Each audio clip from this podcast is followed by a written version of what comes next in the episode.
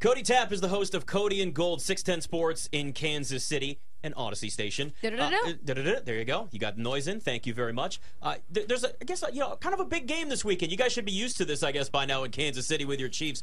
Crazy line movement in this. I mean, it's been all over the place. You got the Bengals once again just I- look, I love their confidence, but you're you're certainly uh, you might be poking the bear just a little bit with Kansas City with all the bulletin board material they throw out there. The biggest question, though, and the biggest for anything when it comes to the Bengals or how Joe Burrow's played against them, is still Patrick Mahomes. Now we saw him walking away from a press conference. What I guess it was yesterday, the day before, whatever it was. No Yeah. limp. Everybody's analyzing how he's walking, how he looks, and uh, is he fully healthy for this game? What do you know? What have you heard so far with his health?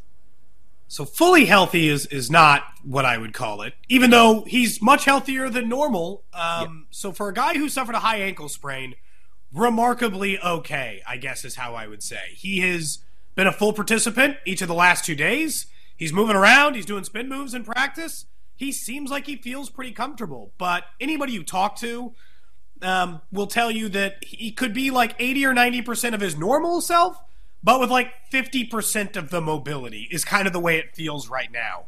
I feel like he'll mostly be Patrick Mahomes. The real question will be, you know, if he's got to run for an 11 yard first down like he does in the postseason, and he typically runs more in the playoffs in his history, can he still do that? And I really honestly don't think we'll have anywhere close to that answer before we get to the game. Even he himself was like, well, I can emulate some of this, but when we get to the game, then I'll know. And Cody, that's why the two prop bets that I bet they kind of correlate here. I like McKinnon to go over 25 and a half rushing yards, and he's and even though Pacheco's look great, I like him to go under 50 because I feel like with Mahomes' injury, they're probably we're going to see more McKinnon because he's better in pass protection. That's kind of what I noticed after the injury last week. Do you agree with that? Is that something that you think that we see more McKinnon in pass pro, or do you think this is going to be a big day for Isaiah Pacheco as well? So I obviously think McKinnon will play more because of the Yeah. pass protection. But the thing I would warn you of is they used him just as a pass protector. Like in that last game when he was barely moving, he wasn't getting touches. Normally he's involved in the passing game. No. Mm-hmm. He just stood back there and waited to block somebody, which he is obviously excellent at.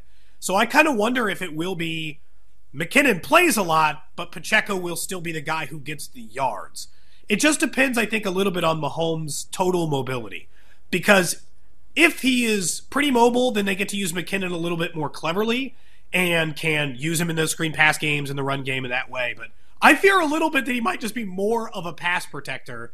But with no Mecole Hardman, maybe not. Maybe they'll still want him as a weapon, especially in the red zone.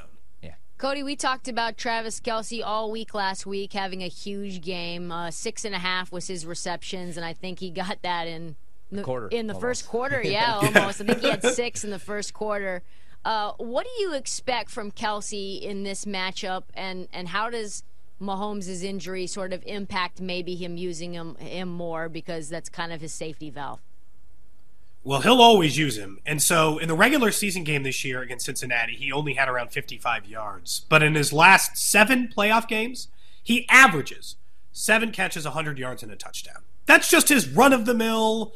I just showed up and played an NFL football playoff game, and he goes for seven and a 100 and a touchdown. I was actually surprised to see his yardage total closer to that like 80 number. I'm like, that doesn't seem right for him, considering his playoff history. I I think they'll use him a ton mostly because no other wide receiver has fully emerged. And even in the last game against Cincinnati in the regular season this year, the leading receiver was MVS, but he had two long passes. The guy they threw to the most, Travis Kelce. I know that their defensive coordinator is talking about catching him, but if, if you're taking overs on anybody in this game for sure, Kelce is the automatic. Yeah, I completely agree. You know, one of the conversations for a good portion of this year has been Kansas City not covering. Like they win games, but it's a lot closer than what we all expected. 7 11 against the spread this year. Their 11 losses against the spread are the most by any team entering the conference championship game in the Super Bowl era. So it's clearly a narrative that in the end they just want to win the game. but for us, we're thinking about a, a lot more than that obviously when you're sort of looking at spreads even though this game is so close right now. What what is it about this team where they have these games where it just doesn't feel like they put away opponents that they should as fast as they should?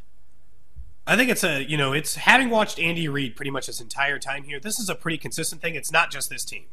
You could go back for years and years and years of Andy, and it seems like what, to me, from the outside looking in, he knows once he gets to a certain point, he can just win the game.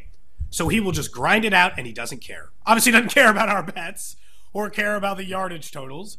He just knows he's like, you know what? I can just grind this game to an absolute halt and I will get there. I also think they run into trouble because they've got a mediocre defense. So when you got a league average defense, you'll still give up some big plays and run into those problems. But a lot of it comes down to them not scoring in the second half. And I have to attribute that to not trying as hard. They get a little vanilla, they kind of dial everything in, and it feels like they're just trying to get to the finish line. And it's hard for us here to complain about that because you're like, well, he did win 14 games. It isn't five straight AFC title games. I just avoid betting them a lot of times on the money line or betting them to cover the spread because I don't feel like, or on the spread because I don't feel like it's all that good of a bet. More often than not, you're better off fading Andy in those situations. Do you feel like the Chiefs defense is a little underrated? Like all week long, we're going to talk about the Bengals defense, and they've been much improved. I know since Lou Anarumo, like he's done a great job. He's going to be a head coach here soon, but I actually really like Trent McDuffie in that slot corner role. I think L'Jarius Sneed's played pretty pretty well when they moved him to the outside. Do you feel like we're underrating the Chiefs' defense going into this? Because I think Chris Jones could finally get that first playoff sack, and they could actually make some plays, maybe take the football away here.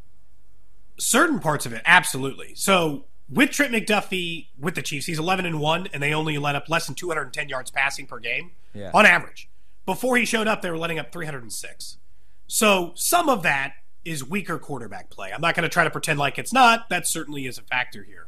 But I don't understand. I feel like the single biggest advantage in this game that that doesn't get nearly as much credit as it normally would in a, pre, uh, a playoff game is they are so much better on the offensive line and defensive line than Cincinnati. Mm-hmm. Cincinnati was third worst in sacks this year. Kansas City was second best.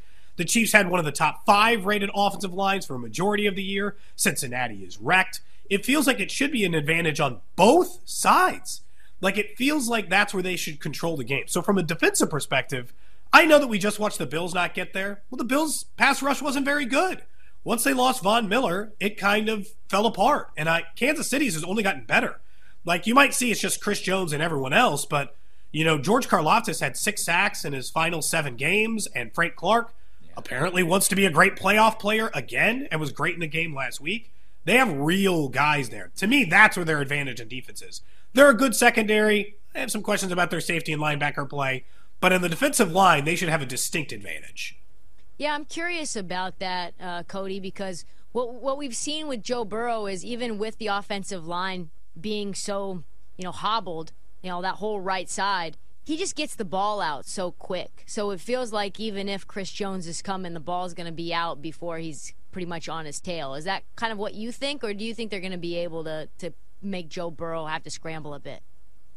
I think I think Chiefs fans have been frustrated because they never get to Burrow. So, and, and I went back through, and, and Burrow during their winning streak is really only getting sacked once or twice a game despite their trouble. So there's some truth to that, but I think they'll get to him.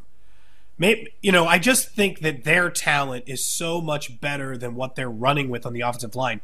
There's some of that that they'll do. And the last time they played, Burrow just kind of attacked the linebackers over and over again, attacked the safeties over and over again, right in the middle of the field, which is a good strategy. But also, I'll take it. Most of the time, it's like they were at 27 points, and the Chiefs were driving when they only had 17 points, and the Chiefs were driving, and then Kelce fumbled the ball in the regular season. Yeah, Joe Burrow's final stat line looks good wow, he completed 25 of 31 of his passes. But they were all for five, six, seven yards. They made Ja'Marr Chase work for it. Like, I feel like if they try or have to in this game, play even just a little bit of catch up, they're getting to Joe Burrow.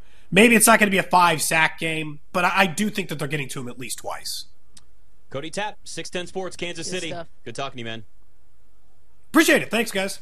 It must be nice just every year. They're like, yep, back where we belong. They call single it year. the the Kansas City Invitational. I mean, It gets old quick though when you lose them all the time. Yeah. So I hope that doesn't happen to them and Mahomes because then we're going to do the uh, Mahomes is a choke artist, one ring like we do with like Rodgers and you know Brees and always comes back Dan to Marino. Dan Marino. No, Every time. I get I get more angry about the Marino thing than The, the no rings. one thing, though, even Ja'Marr- Dilfer won a Ja'Marr ring. Chase last matchup did have seven receptions for 97 yards. No touchdown. I just want to say, averaged 14 yards per reception. Are you talking about against the Chiefs? last oh, matchup, Oh yeah, he's yeah. torched them. Yeah, I mean, they kind of they kind of limited him last time. I think. Uh. No, Higgins- seven receptions, 97 yards last time. But I think the time before that isn't that the 285 receiving Oh yeah, I mean, I guess you could Yeah, say. yeah, so I guess you mean. could say like less than 100 Yeah, yards is like kind of limited. That's limiting Ja'Marr Chase. That's what I meant.